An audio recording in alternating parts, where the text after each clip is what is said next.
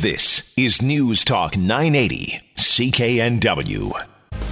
Well, a court challenge is underway. It was put forward by a woman who purchased a townhouse and paid an additional more than $80,000 on it because she was locked into buying that home about a week before the 15% foreign home buyers tax was introduced in Vancouver. Now, the claim says that the tax violates the Charter of Rights and Freedoms and is disproportionately felt by persons whose national origin is from an East Asian country.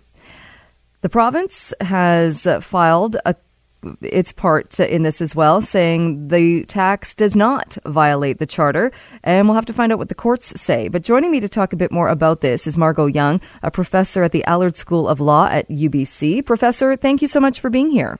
My pleasure. Uh, what are your thoughts uh, on this challenge of the foreign buyers tax?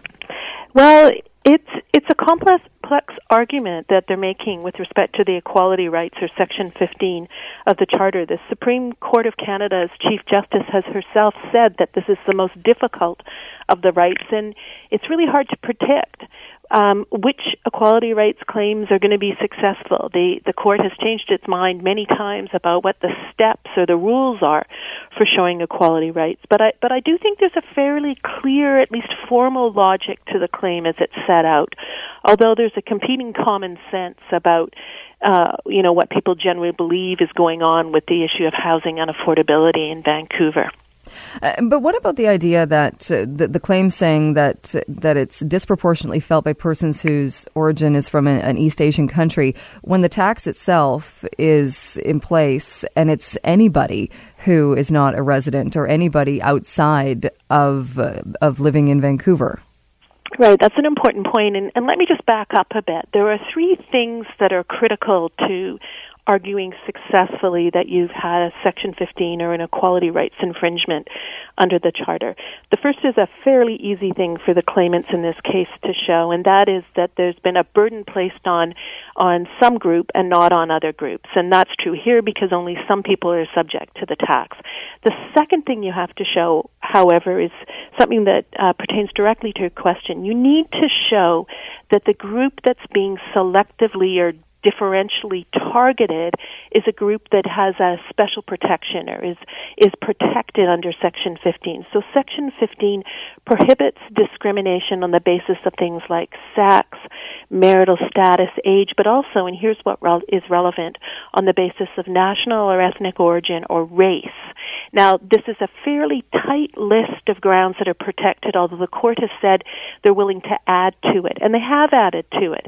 The very first supreme court of Canada equality case added citizenship to that list. Now, on its face, the foreign buyers tax doesn't seem to involve any group that comes under the groups that are named for protection under Section 15.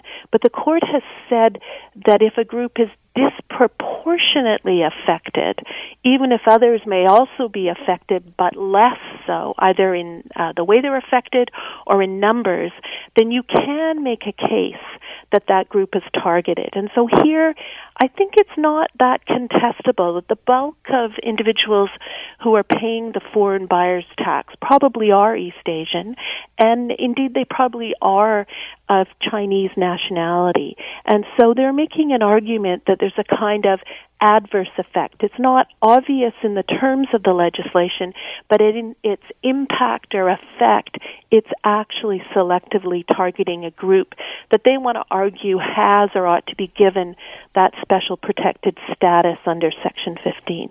And that's the second thing they have to show. And they're going to have a tough argument there, um, indeed, because um, the the government is arguing that the ground that's most relevant is immigrant status, not citizenship, which is protected, not national origin, and so it's a really que- it's a question of how thinly the court's going to be willing to sort of splice hairs and and parse language as to whether they're successful here. And and I'll just finish up by saying the third thing they have to show if they show that there's a group that has this special status, protected status under Section 15 that has this disproportionate differential burden, then they still have to show that the different treatment that's been illustrated is discriminatory.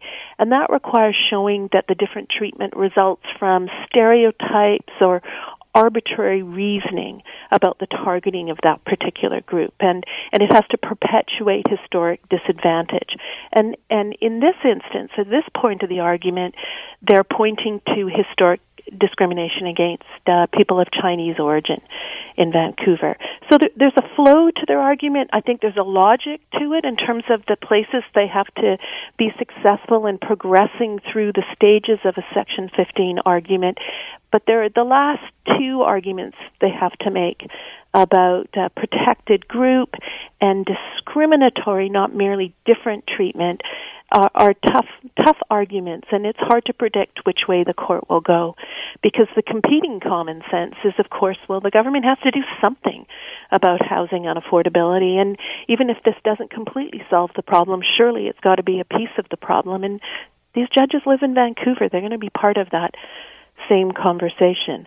But again, it's interesting. If speculation is the concern, there are a lot of Canadians who are speculating in the market, not just foreign buyers. And so it's interesting why foreign buyers were targeted, but not national speculators, if indeed the concern is simply speculation by anyone. Uh, interesting how history then will play a role. Uh, I'm guessing you were referring to the, the Chinese head tax that was in place, and that could be argued as, as prior discrimination? Well, in fact, that would be one piece of showing that there's a pattern of historic discrimination against individuals of Chinese ethnicity. I mean, some of the things that have happened around the lower mainland within the last few years, you know, handbills, bills that are explicitly racist against Chinese, um, some of the the commentary about you know um, takeovers of of neighborhoods by people who don't speak English. There's you know there's a, a, a an identifiable strain of racism, I think, in, in Vancouver's history, the race riots, and indeed in some of the conversation that happens now. And so they'll be pointing to that to show that persons of Chinese ethnicity in Vancouver are the kind of group that has a historic pattern of being discriminated against or having racism directed towards them. And that really sets the stage for showing that the disproportionate impact that this tax has ties into and perpetuates this historic pattern of discrimination. And that makes, uh, will make the court more inclined to find that indeed there is an equality problem here. But but it's not an easy argument, and Section 15 cases are never easy arguments, and they're and they're hard to call. Uh, we only have a minute left. If depending on how this goes, will it have an impact on the tax itself? Well, if they find that it's it's contrary to Section 15 of the Charter, and that the government is not able to justify infringement of Section 15 by another section of the Charter that allows to make sort of larger public pers- purpose arguments in defense of individual rights infringements that infringements, then the tax is struck down. Any law that's contrary to the Constitution is of no force and effect. We will uh, wait and see what happens. Uh, like you said, it's a very intricate case. Margot Young, thank you so much for joining You're us uh, and explaining it today. I appreciate it. My pleasure. Vancouver's News, Vancouver's Talk. This is News Talk 980, CKNW.